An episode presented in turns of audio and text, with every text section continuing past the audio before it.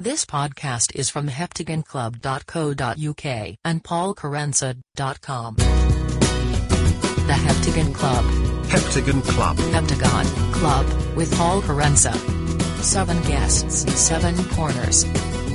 On this week's show, I did a thing with Roger Moore once. So that was uh, Jeremy Corbyn. Jeremy Corbyn, of course, famous for having a beard. like UKIP's catchphrases, and then tries to reel off a recipe for a goat massaman curry. and your host, Mr. Paul Kerensa. Hello there, friends, regulars, and irregulars. You are most welcome to the Heptagon Club, our seven sided venue of chat and banter. Oh, ugh, I miss banter. Don't you miss banter? When it used to be a rare word, used to mean fun, no pressure, entertaining chat. I even did a podcast called Movie Banter, simpler times. Now, of course, it means bants. Well, there's some uh, top bants, if that's what you're after. Right here, we have it in spades. Our rule is simply seven guests per week chatting whatever their field of interest is. Uh, largely that is from the worlds of comedy and media, but who can say? Well, uh, we can because we know who's on this week. Uh, this week it is mostly comedy heavy, it turns out. But what fine exponents of the art we have. Uh, headlining this week, except he's on first, so you know, opening. Uh, but it's Joe Lycett, who is uh, a guy who's everywhere on telly just now, isn't he? He's uh, actually, as this podcast goes up, he's hosting Sunday Brunch this very weekend. He's on the current series of Taskmaster on Dave. An 8 out of 10 Cats Does Countdown went absolutely viral, and he's a lovely guy.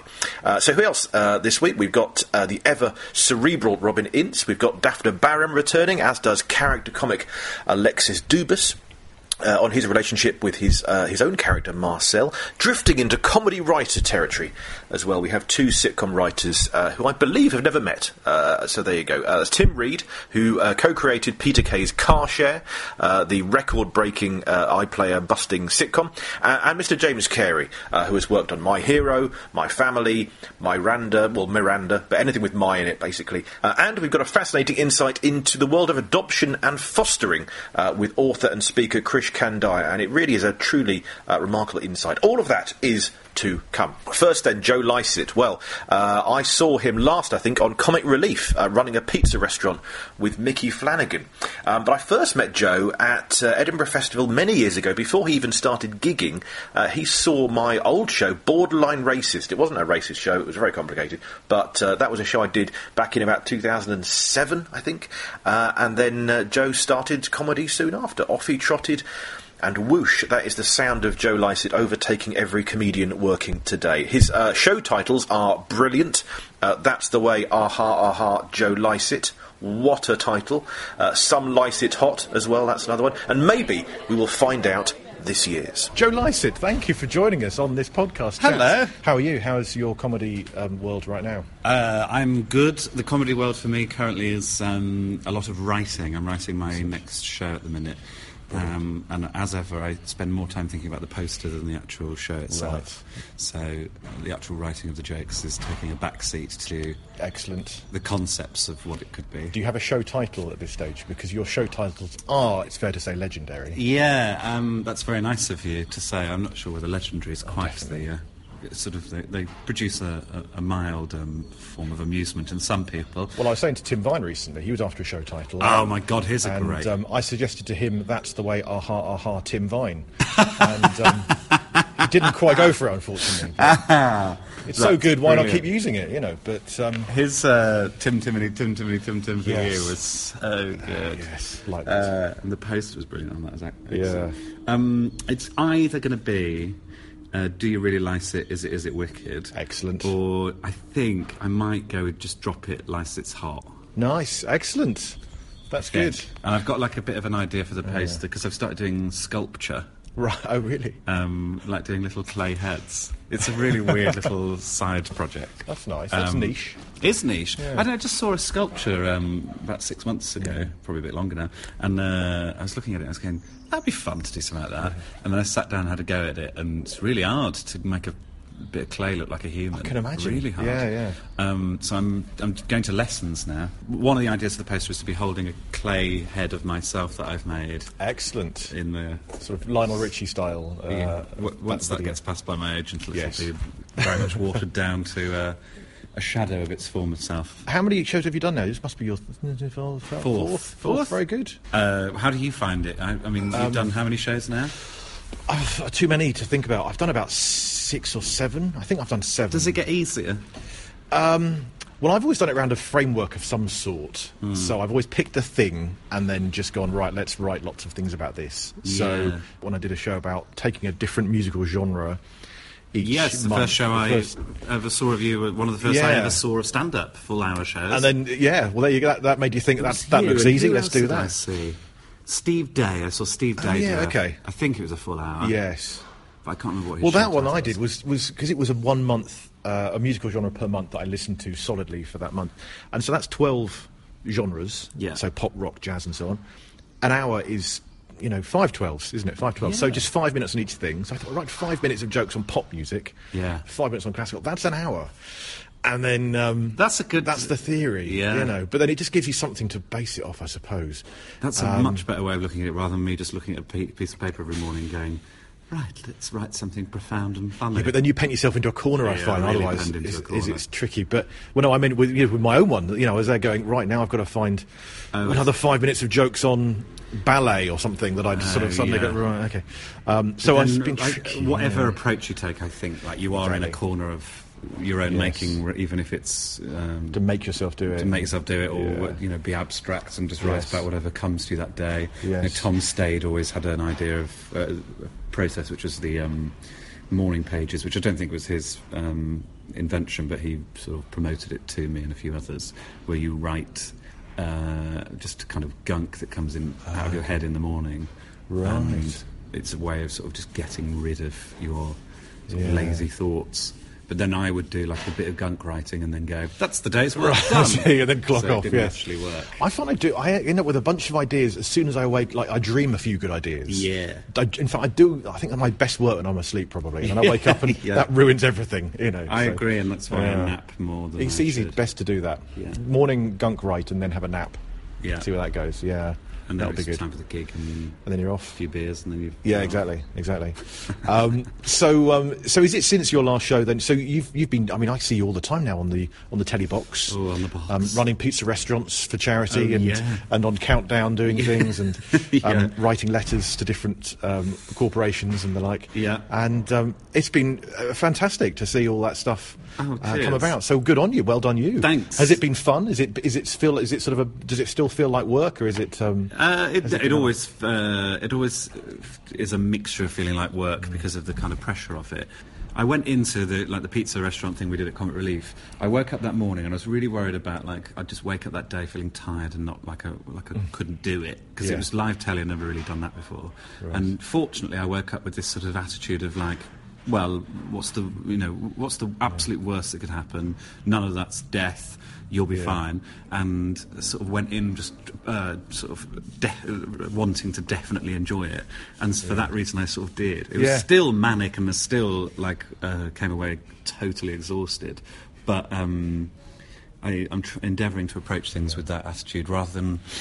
When, I think when you first start doing television, it feels so Mm. uh, important to get it right all the time, and you lose some of that like youthful kind of oh, just messing about, doesn't Yeah. matter, kind of not taking this seriously. the gleeful anarchy. was- Yeah. well, things like the pizza restaurant thing was the, the anarchy was what made you know. It was Yeah. I mean, I don't know how you even rehearse for something like that because you It's till very you've got a full to. restaurant of pizza customers. Yeah. the, you and Micky Flanagan just serving them was Yeah, Uh, well, it was, I, I did try to write jokes for it and actually trying to hold them in your head Yeah. and deliver them well.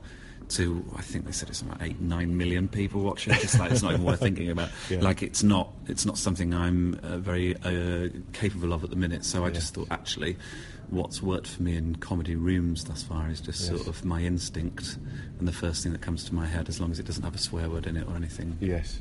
But like it's weird because like with telly, like when you do it, did, we did one rehearsal and at one point they said, "Oh, you can't say Pizza Express." And I was like, "We're, we're in Pizza Express. You've put us in Pizza Express." And they're like, "Yeah, it's like a legal thing." It's like The logo's the everywhere. logo's everywhere. We're in Pizza Express. Yeah. Very clear. So I sort of just, you know, Yes. I'll just do it anyway. And I'm pretty sure there were you. Did I'm right in thinking you deliberately referred several times to other pizza establishments. Oh, yeah, well. Pizza a bit Hut, of Domino's, in Domino's, yeah, loads of We that, got yeah. delivery or something like that. I don't know. We got delivery. Yeah, that was nice. Yeah, um, Yeah. Again, they told us not to do that. Of course. But- and then you go the other way. Yeah. Yes. What, quite I mean, once it's done, what are they going to do? Like, Exactly. uh, uh, they BBC going to sue me? Yeah, yeah, yeah, Just yeah, not- yeah. What's going to happen? No, exactly. The ship has sailed. They Yeah. can't. They can't. Yeah, it's- they can't not broadcast it. Yeah, it's, it's called gone out. Yes, exactly. Um, Yeah. So that was a lot of fun. So yes, uh, I, um, that was a slightly roundabout way of answering that, but yeah, I'm still enjoying it. And but it's uh very much a case of, and I think this is this probably the case with life, isn't it? To sort of remind yourself that it's fun. Yes, And yes. Like you can take life very seriously, and Mm. I've been guilty of that at times. But if you just go, oh, it doesn't matter, does it? Yeah, yeah. Then actually exactly. it's all fine. It's a business of play, isn't it? Really. So Yeah. We've got to be doing a bit of that stuff. You've been dead before you know it. Well, exactly. Enjoy it. Uh, more Joe in a bit. Now, it has been uh, quite a week uh, here. Uh, I know that many or most of you indeed will listen to this in the far future, so I hope you've had a better week uh, than we've just had. Uh, we've had the Manchester Arena attacks were just days ago, and uh, it is it's heavy on my heart, but I won't pour out uh, here.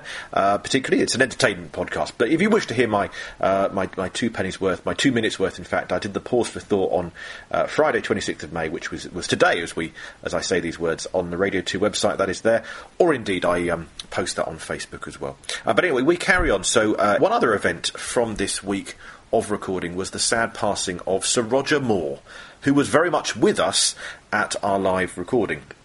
Um, well, no, I'm sorry, I rephrase that. He wasn't with us. I would have featured him um, earlier if he was on. But no, Robin Ince does mention him in passing. Uh, what, I, what I mean is that he Roger Moore was alive when Robin Ince talked about him, which is what you'll now hear. So this was recorded just one day after the March for Science in London, uh, and that was at our live show. So that explains why you may hear uh, some light chuckles from our audience, and indeed references to those things from Robin Ince. I did the science march, which was fantastic Oh, yes. and a very, very beautiful thing. Twelve thousand people. Uh, there is something wonderful about seeing a group of twelve thousand scientists trying to come up with a slogan which is both catchy and accurate. Science, good at creating questions, not so good at creating slogans. What do we want? Cats in a superposition. When do we want them? Until observed.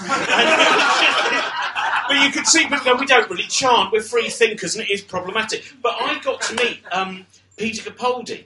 Oh, and he's on the march, was he? yeah, yeah, and what a really delightful thing as well. He wasn't like he, he was wandering around the fine outside the science museum, but basically wandering around because people just kept saying, "Can I get a selfie? Can I get a selfie?" And he didn't go at the front of the march. There was no kind of "I'm the famous Peter Capaldi." He was there to support the march. But I had this weird thing, which is I've been fortunate in working with some people who are quite well known, you know, and, and like you know Roger Moore. I did a thing with Roger Moore once, and the only bit I remember is the punchline to a joke he told me just before I went on to the set. And the punchline, I can't remember the setup, he just went, What's that up my arse, Bad Bad? You better go on now. And it was, he was at near 87 at the time. And, um, but when I saw Peter Capaldi, because my son loves Doctor Who so much, I had, I felt as if I was, I, I thought I can't, I'm going to have to get a selfie with him. Of course. And and I did, and I, but I, I still felt embarrassed to do it, and I had to get the organiser. The organiser went, "I'll take you over. Thank you very much. Hello, Peter Capaldi. I do a show I'm really fun. Thank you very much. My son really loves you. I probably love you too, actually. I don't know." And it was just, but it was uh, very weird because the last time I had to ask for an autograph was in 1997 when I had to get Peter Andre's autograph because my niece really liked Peter Andre. But by the time I got the autograph, she'd gone off it. And it was so that was a lesson. Rough, innit? It's a rough. jo- So, uh, was, was he nice? Was he good when you got the autograph? I thought he was great. I thought he was, and I love the fact that people like Peter Capaldi and I think Matt Smith stuff going, you know, wh- when people like that go on things like the Women's March and go on the Science March, I think it does have an effect, whether we like it or not. You know, so often we see, uh, you know, the use of, of, of celebrity for bad things or dull things or banal things. And the Women's March, which I couldn't go on, my son went on the Women's March uh, with my wife, and he's nine, and about halfway through she went, oh, stop being so bored. And he went, I'm nine. You would have been bored if you'd gone on a march when you were nine. I just thought, I can't argue with that. You're entirely right. but he, he came up with some good tra- chants, but the only chant that he didn't. I loved Fiona Apple's chant. Did anyone know about Fiona Apple's chant for the Women's March? It was beautiful, and, it, and they did a kind of remix on it, and it was uh, "We don't want your tiny hands anywhere near our underpants," which is just really catchy. Nice. That's the sort of slogan you chant you wouldn't get from the scientists. No, no, no. They'd have had to check with some kind of graphs and statistics about the size of the hands? Would they qualify as tiny or merely like mildly anomalous? I love like popular science, and I love really getting into quantum physics at the minute. This thing that came out yesterday, where they said uh, they've created a, uh, a, a, an atom that breaks Newton's one of Newton's laws. But like, if it's an atom that is they. I can't remember what the atom, what uh, element it is, but they've frozen it to just above absolute zero, and then when you push it away from you, it comes back at you rather than going like Newton's law is if you push an object away, Right. it goes away from you. okay. But it basically it comes back at you because it's got this unique uh, quantum uh, sort of. I know I've had girlfriends like that. Uh, yeah, I that's like. Um, This is the problem, you see. I get really in- I know, involved yeah. in a subject, and then I don't think about the funny side of it, and that's why I can't write stand-up. well, I was going to say, do you, so in do you do that thing of, of going? I've got an interest in this thing, right? Okay, next, the next show's on quantum quantum physics or anything like that. Or I think. I, oh yes, I'll definitely write about that and my my love of that, and then yeah, I, I, Yeah. because I'm so interested in it, I don't see the joke. Uh, the, ne- well, the next Doctor may have been on the march as well, but we just don't know. We don't know, yeah. yeah. I was hoping you'd know. I was hoping you'd find out in that autograph. No. I think the uh, it's uh, who does who wants a uh, who would like a female doctor? I think it'd be yeah. I think it'd be really. I think part of it is it would just be fun to do that, and secondly, it's just really joyous to see dull white men infuriated by things like that. But when I go to the- It's just incredible. I know what you mean. Ma- Max Fury Road.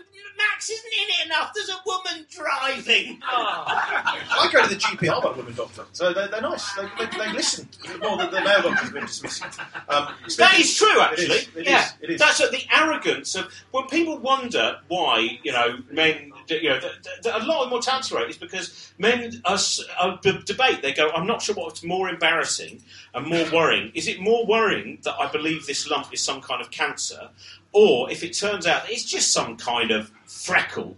With exuberance, and the doctor goes, "It's just a freckle. Why didn't you know that?" So I'm not a doctor. It's probably more embarrassing to be shamed by my doctor, so I died from this possible tumour. Well, it's interesting you say that. I've got an appointment tomorrow with my GP to check out this freckle. So uh, Let me have a look. I know- I know There scientists. you go. So I know. That's it's It's probably- fine. It's been growing. So uh, I don't know. Do freckles still grow? I'm, but I'm getting fatter. So maybe that's it. my skin is growing bigger. You know. So that's, they're probably they're just getting, just getting fatter. The Heptagon Club. Seven guests, seven corners. The Heptagon Club with Paul Kerensa. Well, in a mo, we will poke under the bonnet uh, with co-creator of Car Share, uh, that Peter Kay vehicle. Oh yes, I did just do two car-based puns in as many seconds there. That, they teach you those skills, uh, writing for Top Gear. Uh, as a writer, I'm always interested in the mechanisms behind comedy writing. So we're going to get a bit geeky about comedy writing in a moment with uh, sitcom writers Tim Reid and James Cary. So I hope that you are enjoying that as well. And if you don't, just you know, bear with us for a few minutes. And the whole point of this podcast is this variety of um, uh, a heptagon of voices means that we will have uh, lots of interests and fascinations of other people too. So, for example, I love a bit of science. I also love a bit of religion. I'm one of those rare people who uh, thinks that you can be drawn to both science and religion, and that's okay to talk about these things. So, uh, one of the things I want to do on this podcast, we've had a bit of science uh, from Mr. Robin Ince, and I want to shine a bit of a light on some pals of mine, known perhaps in religious circles, which I don't mean religious circles like Stonehenge, um, well, it's pagan, doesn't matter. Um, but more, uh, you know, about the interesting things they're doing. So this guy called Krish Kandiah, he has an amazing charity called Home for Good. Home for Good is all about adoption and fostering, and uh, that's what it's all about, really. So this is uh, the brilliant Krish Kandiah. So my family are a fostering and adopting family. We have seven children. Three of them have a biological connection with us. Four of them are looked after children, either through adoption or long-term fostering. And we love it. We think it's the best thing we do as a family. It's the toughest thing we do as a family. That- That's seven. That is a good number. That is Definitely. Well, partly, particularly, I'll, I'll- be honest. On this podcast, seven is the optimum number for everything. Totally. But, um, uh, but seven. That is a family full, isn't it? That is. We can't have any more. That is a house we've, full, we've yeah. run out of rooms. I bet you have. We're allowed to look after babies because up until two, they're allowed to share a bedroom with us as we Right. have to get up in the night to kind of look after them and stuff. yeah. But after that, we're full. We had to buy a minibus to be able bet to you get everybody around. How do you? How do you? Okay, yeah. So let's. I mean, there's so many things to take apart. How do you, on a day-to-day basis, seven? So there's seven plus two, seven plus Seven parents. plus mum and dad, yeah, me Wow. and my wife. Wow. So that is nine. Obviously, I'm just showing You're off good at with the math. I've done this before. Um, so yeah. So is that one vehicle? Is that two vehicles? Is it? Um, um, it was one vehicle, and then it was complicated. So two Yeah. vehicles. Most of the time, when we travel all together, we're in a we're in a minibus. and equally, I guess that is a spread of ages. So presumably, Yeah, they don't all travel together at the same time. All sort of Exactly. Our oldest is 18. Our youngest is seven months. So it's a big gap. That's the spread. And actually, it, because we've got we've got an 18 year old, a 17 year old, and a 15 year old. Yeah. Um, what it means is um, they all help. You know, the old kids get involved. Yeah. Our, our boys in particular are great with babies. Our um, eldest um, birth daughter, she's great with toddlers and kind of yeah, it just all works well. That's great. Yeah, because you you must need. It's like a, con- a conveyor belt of children. You must need a factory staff of. You know, it's great. The, the, the ages move along. They can help you out. That is. Packed lunches are complicated. I can imagine, Going yeah. on holiday, you're taking an awful lot of pairs of socks when Yes, you go away. yes. We love it. We love it. Well, equally, and you say like going on holiday and stuff like that. It is. I mean, we've got two kids, which seems that seems plenty in my household of two. And we're, already holidays are costly, and you know, let alone the whole recent thing of term taking kids out of school, Oh, all that sort of topical craziness. So, I mean, that must be a sacrifice in itself. You know, affording, affording to take a family of nine anywhere, even down the shops, even McDonald's, that must be a. Yes, know, a, we don't a fly anywhere because that would be mad. That would be we're- crazy. That would take up the plane. Europe. Yep. We go to a nice sunny beach in France, and we're all happy. It's incredible. Good work. Did the family situation come first for you then, and then this? Uh, so Home for Good and the, just that sort of passion. and Yeah, that's right. So we got involved personally, and then we got opened up to a whole world that we didn't really know anything about. Just the situations that kids. Um, that bring kids into care. So 70% of kids in care experience kind of neglect or abuse. Um, you know, just the worst possible start to life, and it's not their fault. And so we found out there was a massive need for more foster parents and for more adopters. And we also found out that lots of people think fostering is for poor people, people that don't have any qualifications, can't get a job, and so they, they could always become foster carers. Um, and uh, we don't think that's right. We think all sorts of people can be great foster carers. It might be you've got kids, haven't got kids, might be single, might be married, you name it. Your kids might have left home. All of us could be the kind of people that stepped up and made a difference in kids' lives. And what we found out about adoption was that most people that come forward for adoption really want to adopt a baby, but most kids waiting to be adopted are older. And so that mismatch means loads of people are waiting to adopt and loads of kids are waiting to be adopted. So we thought, can we change this around? Can we m- not make this about, hmm. you know, fostering as a way to earn money and adoption as a way to get the kid that you want? Could we say, no, could this be about the children? Could all of us who are able step up and become the kind of people that these kids need us to be in their lives, whether that's through fostering or adoption?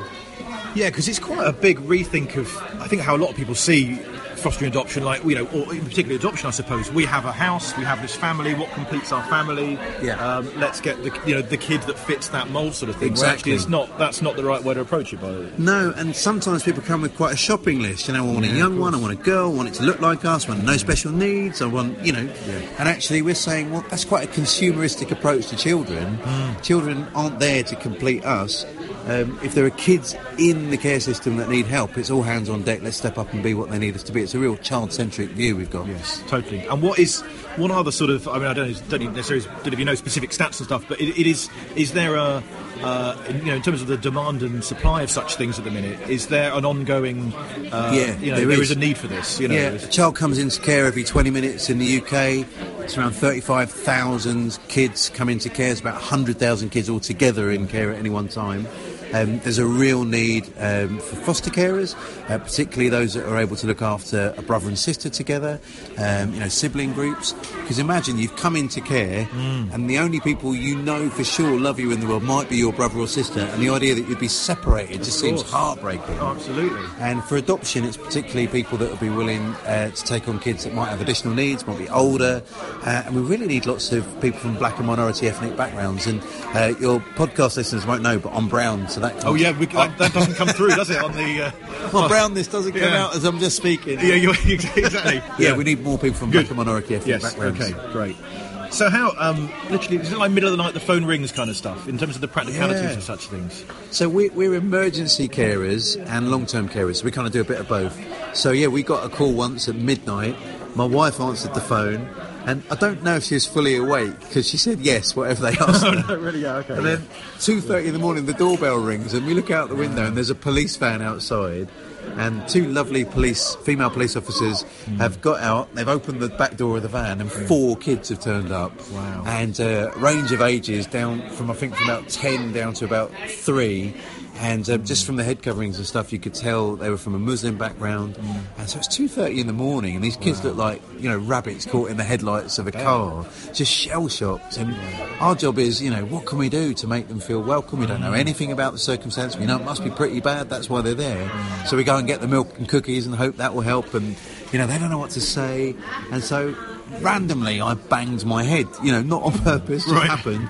And then they all burst out into fits of giggles, and uh, that was it for the rest of the week. I was known as the one who banged his Right, head, and okay, they would have yes, just giggle away. yes, So yes. yeah, that's more into your world. Comedy can really kind of break, well, it's true. It's an icebreaker. break it? down some stuff. Yeah, I guess. And do you get? Is it like language barriers and stuff like that as well, or is it? Oh, yeah, yeah. So we had these two children who had been discovered by a postman, um, and they had been left home alone. And I think the oldest was four, and the other one was two, and they, no one could find parents. So you know, social services get called. They get brought to our house as emergency carers, and uh, we're trying to chat away and find out what's going on. And they, they can't, haven't got much language. And um, so we try to get them some lunch, and uh, the little girl was saying, "Dummy, dummy." I'm going, "Okay, right, here's a dummy," and uh, they, I don't know. I had a guess they might be from Nigeria. We didn't know any details about them, so the dummy I was giving her wasn't making a difference. So I put a Nigerian friend on the phone, and uh, she said, "Not dummy, Indomie," which is a kind of you know those noodles you can get you add water to. Oh, right, That's what she wanted to eat for lunch. so it's like, Right, right. yeah, language barrier can be a bit Yeah, challenging. yeah. but you know it was great. It was good. We had Nigerian friends that could kind Well, of that's help handy, us out. isn't it? Yeah. That's handy. Because I know, like in the BBC, there's this um, lang- language department in there. So it's like, we, we, quick, we need someone on the phone who speaks Sudanese or something. Yeah. And they go, they call this person. The person goes, "Oh, I don't speak it." Someone, Jeff, do you speak? Su-" You know, that's, so you need access to that. I Basically. do. You know, All I've got is my local never know. church, so I phone them up, and they, they've normally got a good, Okay, good someone from selection of people. Okay, that's good. That's good. Uh, yeah, next week then uh, in the uh, churchy but look what else they do corner, uh, Steve Chalke, known by many as the Rev on GMTV in the 90s, but he is also uh, the world record holder for raising the most amount of money in one single event after his two million pound London Marathon jog. But it was a, a heck of a fun. So Steve Chalke, uh, next episode on that. He also heads up one of the UK's biggest charities, Oasis. Uh, so next episode, chatting with him and some other big business bods as well. I thought, well, let's get a little businessy and entrepreneuring uh, with you here. So our next guest uh, will be coming back next week as well. Tim Reid uh, is the uh, co-creator of Car Share and does a lot of businessy things as well. So here he is, Mr. Tim Reid. Let's talk about CarShare. then. So that you were co-creator of this Yes. with uh, your writing partner, is that right? Yes. And so, how does that come out? You had an idea without Peter attached or something, and then Yeah, you- that's right. Well, we, I mean, it was actually, we were bouncing around all sorts of ideas. At the time, it, this was 2010, so it was just post the crash, and we were trying to think of coming up with some really easy, cheap to make ideas. Uh, and, um, you know, there was a thing out at the time called Roger and Val have just got in. Oh yes, Remember it, yeah, Dawn Dawn French, French, Alf- Roger- Alfred Molina. Yeah, that's, that's right. Yeah, And um, just before then was a thing called the Smoking Room. yes, which remember I that well? loved. Yeah, you Robert know, Webb. Yeah, that's right. Yep. Uh, and those really sm- con- tightly confined uh, situations can really allow you to just then explore the characters Yes. And the dialogue and the stuff that I find really funny. So we were we were bouncing things around, and then um, you know we had a few different ideas, but um, Paul I think had come in the one day and said, you know, what about a car share? Uh, and we both immediately thought, oh yeah, that hasn't been done. That could be great. You know, you could have two characters, and then we start quickly building out. Well, who should be in there? Who would be funny? And I'd not long read Men Are From Mars, Women Are From Venus, and there are a few things in there that you kind of just think, oh, the points of conflict. Uh, you know, one thing particularly that I remember reading was that um, I think I might get the numbers wrong, but it's something like you know, w- women tend to have twenty thousand words a day that they need to get out, you know, Okay. for, to make it for a happy day. Uh, whereas for men, it's about seven thousand, so about thirteen thousand less. So we often run out as blokes, run out of words by that tea time. Right. You know, if you had that a kind of a fairly flighty, fun-loving, chatty uh, colleague, female colleague, thrown in with a bloke who just wants to listen to Five Live or the news, doesn't talk in the car. You know, the car's not for chatting, and then but they're thrown together. What they'd, you'd hope they'd grow to realise is actually he could do with being a lot more like her, and she could probably do with being a bit more like him. And that was the start of it, really. And then John and Kayleigh were, were born, yeah, totally without Peter and Sian Yeah. in mind. Uh, in fact, we'd, we'd written them being in their in their late twenties. The Peter thing actually just came along because Paul, who I wrote it with, um, was old mates with, with Peter. In fact, they went to, to school together uh, and still good friends.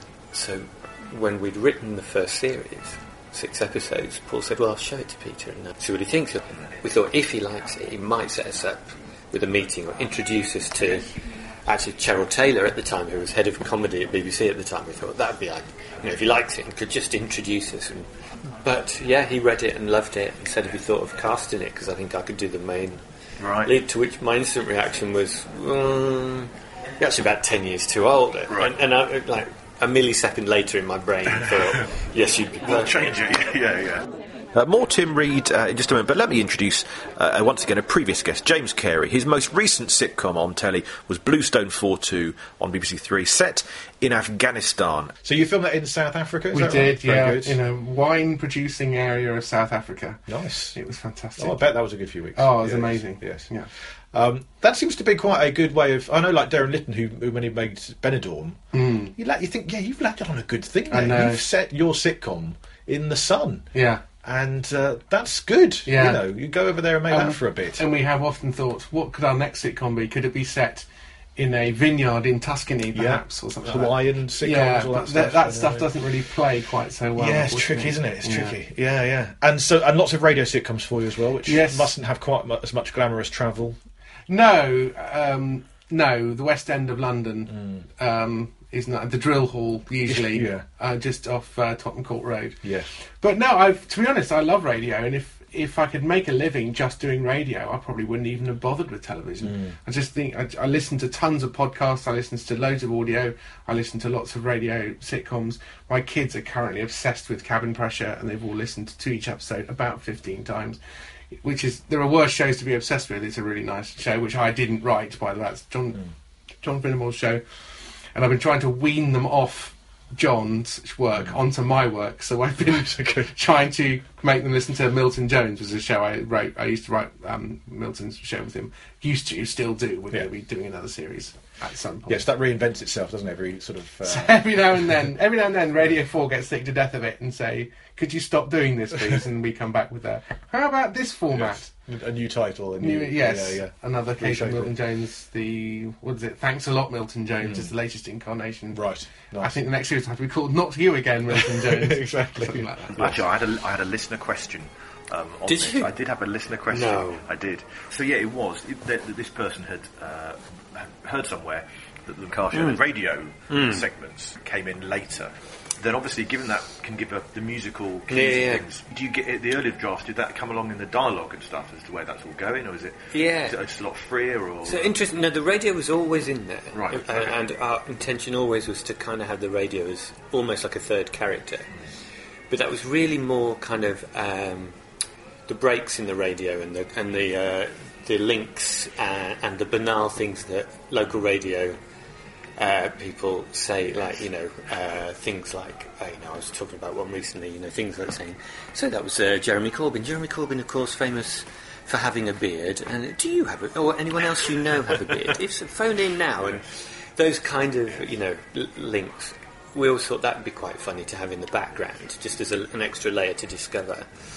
Um, but then the the the real use of the music and the type of music that was Peter brought that in really. right? Yes, because it has a certain favourite. yeah, uh, you know, and uh, genre. and it really added, of course, you know, added a whole other layer to it. So, um, so that was that was Well, also, great. and the, the visual equivalent of that, I guess, the, like the billboards and adverts and yes, and the, s- shop signs and stuff Yeah, like that. yeah, That's yeah. really nice as well. Yeah, and again, we'd always thought to have some of that uh, and use um, the kind of urban landscape quite a bit because you're kind of thinking, you know, we're conscious from the very start that although it's lovely to have the confines of it's just two characters in a car, uh, you know, from a writer's point of view, I think that's a real gift Yes. because you just you know, can have so much fun with character and dialogue.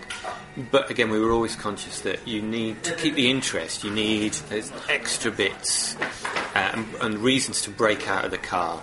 And so things like the interesting landscapes that you get around, you know, an urban commute. Uh, we, again, always just thought that that adds a whole visual texture to it, um, without getting kind of you know poncy about it. But it kind of adds something really nice and, and interesting.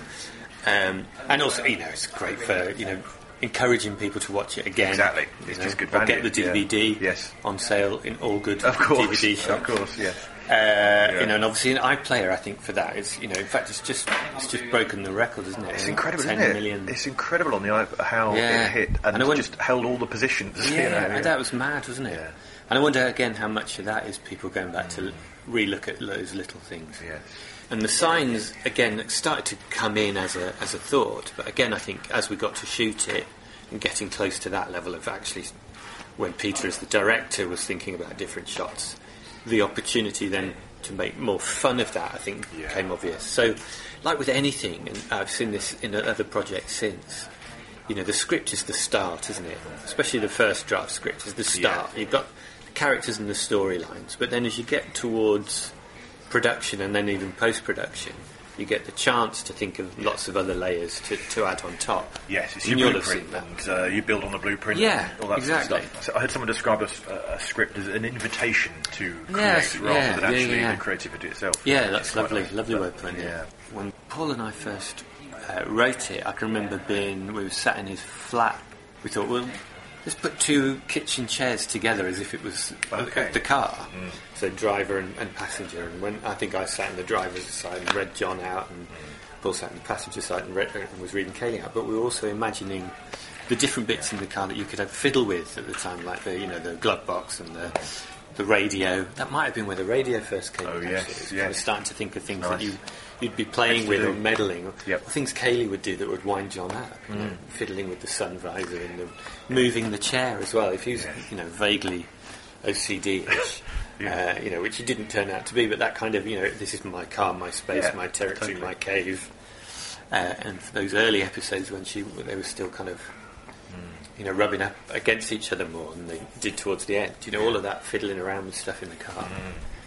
But we got that through. You, I don't think it's, you can do that easily if you're just, you know, typing a script. You kind of have to Yeah. act it out and go through the motions and imagine. Put it on his feet a bit and, Yeah. and go from there, yeah. So, studio audience versus uh, you know non-studio audiences are questions old as time and all that sort of thing. So, with that in mind, and also the shape of sitcom in 2017 going forward, how do you think is it uh, in rude health? Is it? It's, it's a weird one at the minute. Every time I think, oh, sitcoms have got a bit of a renaissance for a couple of months, and then suddenly it goes quiet again, and you look at TV listings now and go. What's here apart from Dad's Army on a Saturday early evening? Yes. I don't know. Well, that you, you've said it there. I, I I tweet virtually every single week. That's Uh, probably what I was thinking about. The, the. TV ratings for Yeah. BBC Two, Channel Four, and Channel Five. No comedy that BBC Two, Channel Four, or Channel Five make ever beats Dad's Army, Wow. which always gets between 1.3 and 1.7 million mm. every single week, and has done for the last year or two. And I think that's interesting. Mm. Um, I don't, you know, I don't know exactly what it is, but there is just something about comedy that's not the non-mainstream comedy mm. is not getting particularly good audiences. It's getting lots of critical app- app- applause, and people are liking it, and there's a buzz about it, but it's not getting the audiences. And I think that's so. I think there is a shift in the way BBC Two and Channel Four have been commissioning comedy and the sort of stuff they want, which in the, in turn has led to not enough people shifting onto BBC One and ITV. The people that were making comedy um, 20 years ago for BBC Two, like the League of Gentlemen and Steve Coogan, they're still making comedy are. BBC Two. Those guys should have been booted onto BBC One, Yeah. but they haven't. And now the newbies and the rookies who want to get on, where the best chance of getting on is on BBC One, are pushed blinking into the glaring lights Yes. um, and into the withering onslaught of Yeah. of the machine guns of the critics and the everybody else. And I'm, I'm continually told that there's no room on BBC Two uh, No. ever. There hasn't No. been for the last several years, by sounds of Uh. I don't think it's been anyone since about 1996. Something like that. Yeah. Um, that uh, Channel Four and E Four, I think, last I heard is that the, the room there is is reserved for writer performer stand ups. Yeah. doing that, doing the thing at story of their lives kind of thing. Yeah. Um, uh, and leaves Channel Five kind of occasionally doing something if you're yeah. lucky. Low budget. Um, the Gold Channel doing something a bit retro with Nigel Havers. if Yes. they can find him. For three episodes. For three, and then exactly for three Yeah. episodes, uh, and then apart from that, it's there's Sky, of course. Yeah. Uh, there's people going, is Netflix a thing? I think they're doing comedy. No one really knows. I know production companies going, Who, who's in charge? Do you know who's in charge of comedy Netflix? I don't know. Is there a comedy department? No one knows. Yeah. And then it's BBC One and ITV, like you say. So, yeah, if you're going to fail, fail massively publicly, I Yeah, suppose. Um, Absolutely. But um, it's it's a tricky time. Yeah. No, I, I don't know. I mean, it's Things like Fleabag got. I know a lot of people who suddenly tuning into that that did hadn't watched sitcom for a while. I don't know if that sort of thing helps sitcom, helps a certain type of sitcom. I don't only know. a certain type because it's not. It's you know, if you like that, you probably won't like the other stuff. Mm. Um, so it's not exactly a gateway into enjoying still open all hours, is it? Yeah. Um, but you know, I think that yeah, there's a variety of reasons. I've done a very boring and lengthy blog post about it on my on my blog about why mainstream sitcom is struggling. I, I, I sort of had this idea for this blog and I, I wrote four and a half thousand words. so if you're really interested to know what I think, look on my blog for the ghost of sitcom future. So your, your blog is the s- is sitcom geek. Excellent. Sitcomgeek.blogspot.com. Brilliant. Now, another previous guest uh, from our live show. This is Alexis Dubus. You have created a monster, Marcel Lucont. The UK's leading uh, false Frenchman. Yeah. Absolutely, absolutely. Um, but I'm, I'm led to believe, believe that some people are not aware that you are him. Oh, yeah. like uh, yeah, hugely. Like I, do, I go, I, I go up to Edinburgh. I do two shows every year in Edinburgh. So I'll do one as me and I'll do one as Marcel. And I never cross promote. I used to. The first year, I was up doing a show about the history of swearing, and then I was doing the my first Marcel show. And I remember. I was I was kind of excited about doing this new character, and I said to people afterwards, "Oh, look, uh, thanks for you've been a lovely crowd. Thanks for thanks for coming to the Saturday crowd in Edinburgh." I said, "Oh, you've been lovely. Uh, if you're interested, I'm doing a character show tonight. Yeah, Marcel, oh, 10, 10 p.m." And I had such a lovely swearing show that afternoon, and an absolute shocker that night. And, and I just I it was one of those venues where I could hear people leaving behind a curtain, and I just heard the disdain and disappointment. And someone actually went, "God, it was." It was like he was a completely different person. I was like, yeah, that's what character comedy is. Yeah, they, they loved one and hated the other. So at that moment on, I was like, right, these are two very separate things.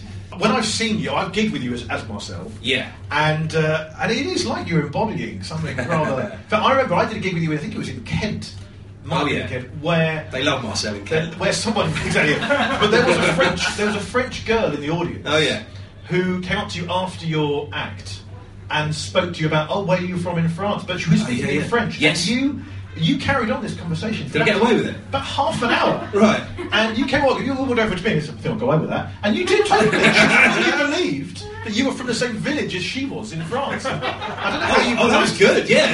the, the accent, you knew where the shops were. I was very impressed. Ah, yeah, I've done my research. I, I, I claimed Marcel to be from a certain town that I'd never visited. Um, and then I thought I'd better go and visit that and actually do some research. And so I did. So I know now if I look at where I claim Marcel to be from, it would be, which is actually where my dad's side of the family is kind of from, that area. I've now been there. I went with Cy Thomas, another comedian. We went on a little romantic trip to Nice. find Marcel's birthplace, yeah, made up character. And we did a bit of research, and it was, yeah, fact, Fact-finding mission. That's it. So I can now chat Yeah, to people from Roubaix and convince them to. So it is the bring a bottle moment. We always have this little section of the show where we just ask you to give something back. It's our weekly opportunity uh, for just saying, please help us out a little bit, give us a little boost or something. So this week's uh, bring a bottle moment, uh, we try and make it different each time. This week, I would simply like to ask you, would you join my mailing list? Um, it will cost you no more than a few seconds of your time. You can unsubscribe when you like, and then you get all the latest bits from me uh, once every six weeks or so book stuff coming up. Got a, uh, two or three big books coming out uh, very soon, end of the year. Uh, some radio spots. I, I put stuff there about the new TV shows I'm up to. Uh, so if you would like to be on the mailing list, I would love to have you there. You just need to sign up. The link is on this podcast episode description, or it's on uh, paulkerensa.com if you prefer. paulkerensa.com, P A U L K E R E N S A. About three lines down, there's a little highlighted thing. Join the mailing list. Uh, if you would do that, it would be great to have you there for that. And as I said, unsubscribe anytime you like. It would just be little bits of information about what I'm up to. Now, let us give something back uh, to the fantastic Mr. Joe Lycett. We are feeling generous. Uh, I was trying to think of some show titles for you. Oh, amazing. I haven't got very far though. Okay. Um, I've got um, Joe Lycett, and that's the way it is. Oh, nice. but I don't think that would people wouldn't get that without the cadence, probably. So it's rather tricky. But great walk on Um, music. Good, mu- good walk on music. Then that would explain. People go, "Oh, I Yeah. get it." You know, there'd be a collective sigh as they realise what the poster means. Um, they don't lice it up 'em. That's um, yeah, that's Dad- really Dad's nice. Army. Um, you probably need to know Dad's Army to get that. I don't know. I think you. Maybe not. think I you don't know. Maybe not. And then I was thinking you got then. It, well, then it's just things like Lycett Minnelli, um, Lycett Doolittle, stuff like that. But I that's a didn't of different sort Minnelli. of um, thing, isn't it? That's a great poster. yeah, that's true. Liza Minnelli. Speaking And of I which- sort of love love her. Did I see something about Nigella, a Nigella F- Yeah. Farage thing? Is that Yeah, right? that's That's a brilliant name. That's a Nigella fantastic. Farage, which is an act I did in Machynlleth last year at the Comedy Festival. Okay. Excellent Uh, pronunciation. Thank you. Um, did it for 10 minutes. Right. First five was funny. uh, and basically, the act is me. She's northern for no reason. Right. She's from like Lancaster, and uh, her, catchphrase is "You dozy crow," and um, and she comes out and she, and I dressed like full, like had makeup and everything done for it, wow. and. Um, she comes out and she sort of does like uh, like UKIP sort of just like catchphrases and lots of like oh, it's disgusting in it, and then tries to reel off a recipe for a goat massaman curry, and that's that's it. That's all the act is. It's- just like, oh, it's- disgusting. Take the goat and prepare it. Like that's all the act is. That's a fine concept. I mean, It's- there's something it's, in it, It's all isn't there, there? isn't it? It's all there. I sort of wondered about maybe supporting myself on tour as one of my characters. That would be a great idea. Great. Something plan. cuts the cost down, doesn't it? It does, doesn't it? I don't It know does. quite how I'd. I suppose I'd have to uh, go on as Nigella and then derobe in the interval. Uh, yes, th- I imagine there would be some preparation Yeah. involved, and then reveal that it was you all along, which they Yeah, had no idea about. Of Yeah. course. Well, supporting yourself on tour. Well, that is exactly what happened with comedian Alexis Dubus. This was a weird one. I, I did. It was in Belgium. Uh, it was a gig in Brussels. In a, uh, well, basically, yeah, in Brussels, there's a French promoter who just thought it'd be really funny to kind of. He goes, "I'd love to book you to open for yourself." And to get to and, and, and to do like the, the, the, the deal is like two acts get on and do two 45 minute sets with a break in between and he goes yeah come and do it and we'll sell it and we'll, we won't say anything it will be Alexis Dubus and Marcel Lucont and um, and I thought well okay I don't sell Marcel as being a character anymore like I say um, mainly because people believe that he's a real person. So I thought, well, okay, well, it would make sense to do Marcel second because then it would be me coming on, and then people go, oh, well, that guy's definitely a character. That's, that's the same guy playing Frenchman. And the guy goes, no, honestly, let's do it that way. And I, I swear, the way knows, put glasses on and a hat. And, and then we'll do it like that. So I went on and did poetry and did my silly stand up and one liners and that sort of thing. And then, uh, with the glass and the hat on, then there was a break. Then did my hair differently, took off the hat, put the suit on and the roll neck, went on was like, "Uh, you know, and then became myself. That's all it takes. And then he came on afterwards, saying, because I, I was going through it, going, I think I have got away with this. I think people don't know. And he came on afterwards and went, uh, there we go. That was uh, you see, like she did. That was Marcel Lucont. And and uh, now, did you notice anything about uh, this uh, this guy? And and he went, same person. and, and people going, some people in the audience go, what? What are you talking about? And then I sort of, so I was going, like, they really don't believe it. So I came back on in the Marcel suit with the roll neck and just popped my hat and my glasses on and went, yeah, there you go, that was me. Same face, you know, and people were genuinely taken aback by it. Idiots.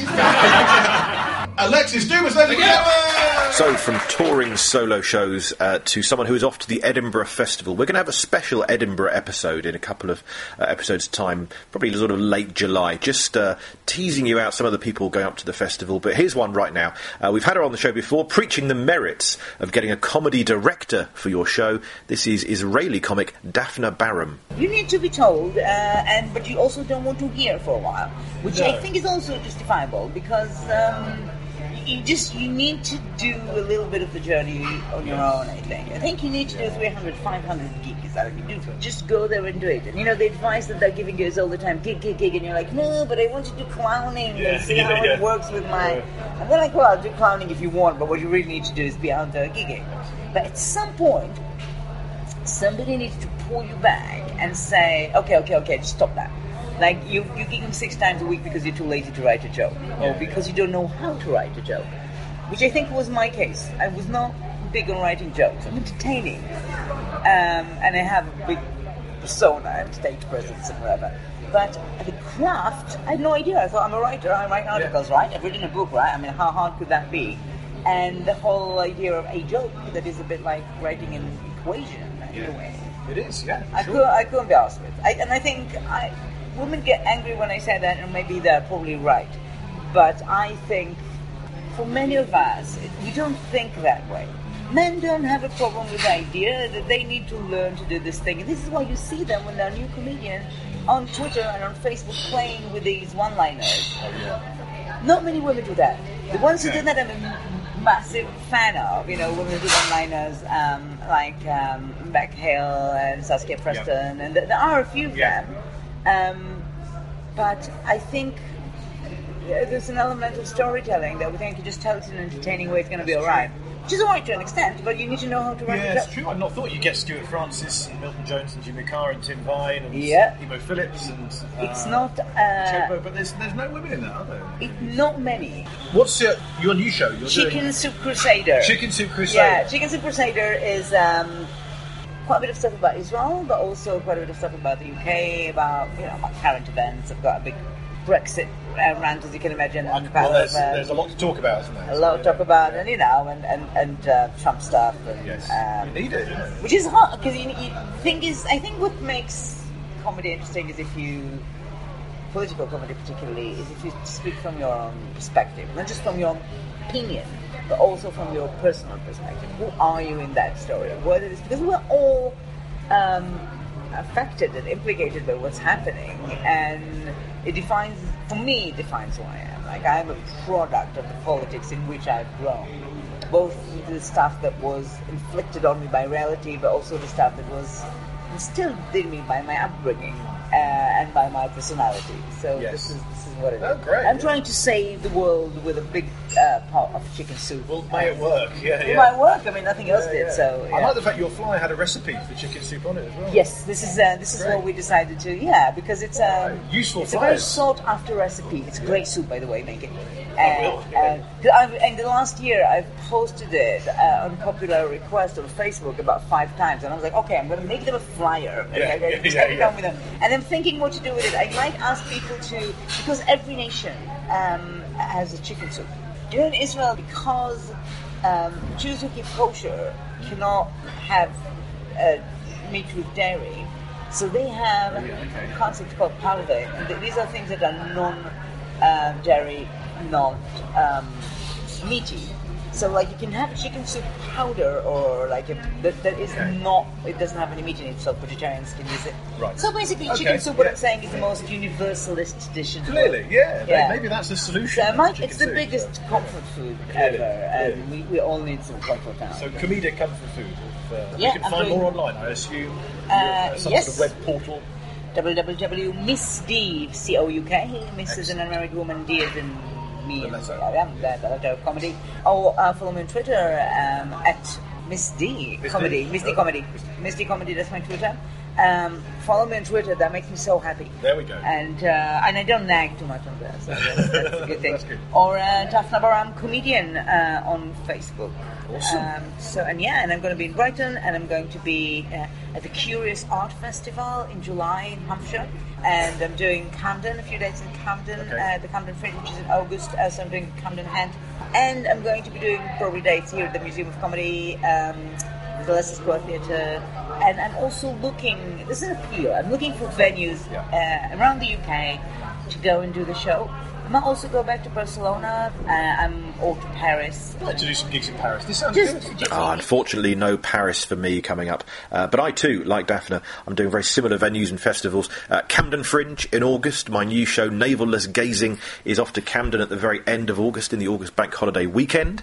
Uh, we've got I've got the Museum of Comedy in September with Rob Thomas. That's going to be a lovely show, September 23rd. Also Kettering Festival in June, Guildford Fringe and the Haslemere Festival both in July. July. I'm doing Liverpool Festival up in the northwest uh, in September. I don't know why I said up in the northwest. You know where Liverpool is. It's the bit by the sea where the Beatles are from. Anyway, September I'm going up there for that. Uh, more on paulkerensa.com or on the Facebook or on the Twitter. Or indeed, of course, you will have joined the mailing list by now, I would hope. Do join up to that and I will tell you more info when it comes around. So yeah, like I say, next episode I think we will have a business special here from um, you know some little tips from the leading entrepreneurs of today. We'll be hearing about how you go from nothing to running schools, hostels, and hosp- hospi- hospitals. Hostels, yes, hostel is different from hospital, isn't it?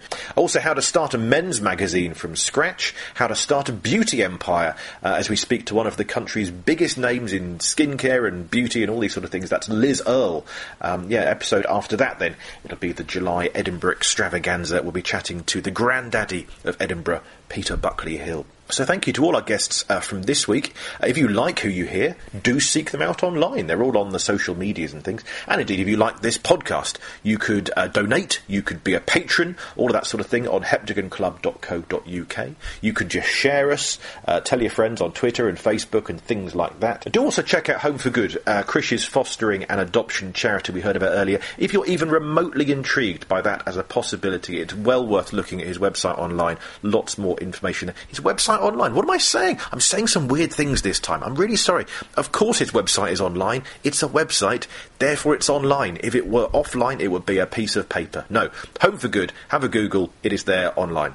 If you like podcasts generally, like everyone else in the world, I'm doing a podcast, which means the podcast listenership now is down to predominantly however many people are on the podcast. Pretty Um, much. so well done for booking seven. That's the idea, yeah, yeah. But, yeah, I'm still, still doing my book shambles with Josie Long, and I'm about to put out a series of podcasts with Alan Moore as well, my mate Grace Petrie, who is a fantastic folk singer, and I would highly recommend, if you don't know Grace Petrie's work, go to her website. So I, I will recommend Grace Petrie, and I'll recommend Josie Long's tour if that continues anywhere in the UK. We've been out in Australia work together, and she remains uh, a wonderful, exuberant human being. Brilliant. We'll listen to those, all of us, and please go for Robin Ince, ladies and gentlemen. Uh, So, uh, the concluding headlines for this week. We conclude with the headlines? No headlines at the start. This is going all over the place this time around. I'm so sorry. Uh, mailing list, please do join up. It's in the episode info or at paulkerensa.com, about three paragraphs down. Join my mailing list. Uh, do come and see my new live show, Navelless Gazing. It is on between now and September at places like Kettering, Liverpool, Camden, Guildford, that sort of stuff. Hey, you, has anybody said to you today? Live good lives. Be nice to each other. Thank you to Rob Halligan for the music. Thank you to you for listening. You Do share us, rate us, help us get into other people's ears. That would be amazing. And we will see you in about a month for seven more brilliant guests at the Heptagon Club. So long for now.